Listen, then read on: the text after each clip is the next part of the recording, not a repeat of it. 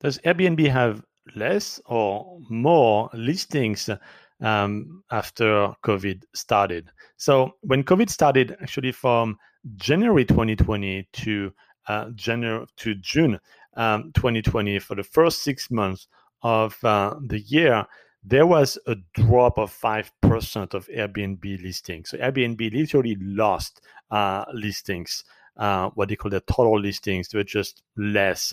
But since that time, they actually uh, grew to 2.5% um, um, of the pre pandemic level. So they're now 2.5% more listings than before COVID. So Airbnb is doing pretty good. People want to travel, and that means more and more hosts are bringing supply, making their unit, uh, their apartment, their house available to those uh, uh, tourists, those travelers.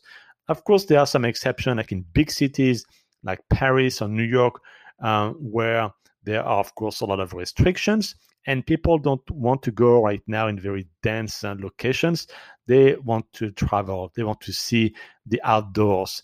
Um, of course, some amusement parks uh, are very popular, um, and Las Vegas still is popular. But overall, the dense cities uh, are still seeing a hit. But overall, if you look at the total number of listings at Airbnb compared to the pre-pandemic level, it is 2.5% higher right now. So definitely great business to get in, to host, to do Airbnb arbitrage, or to buy your own Airbnb and put it on, uh, on your, your own property and put it on Airbnb to generate cash flow.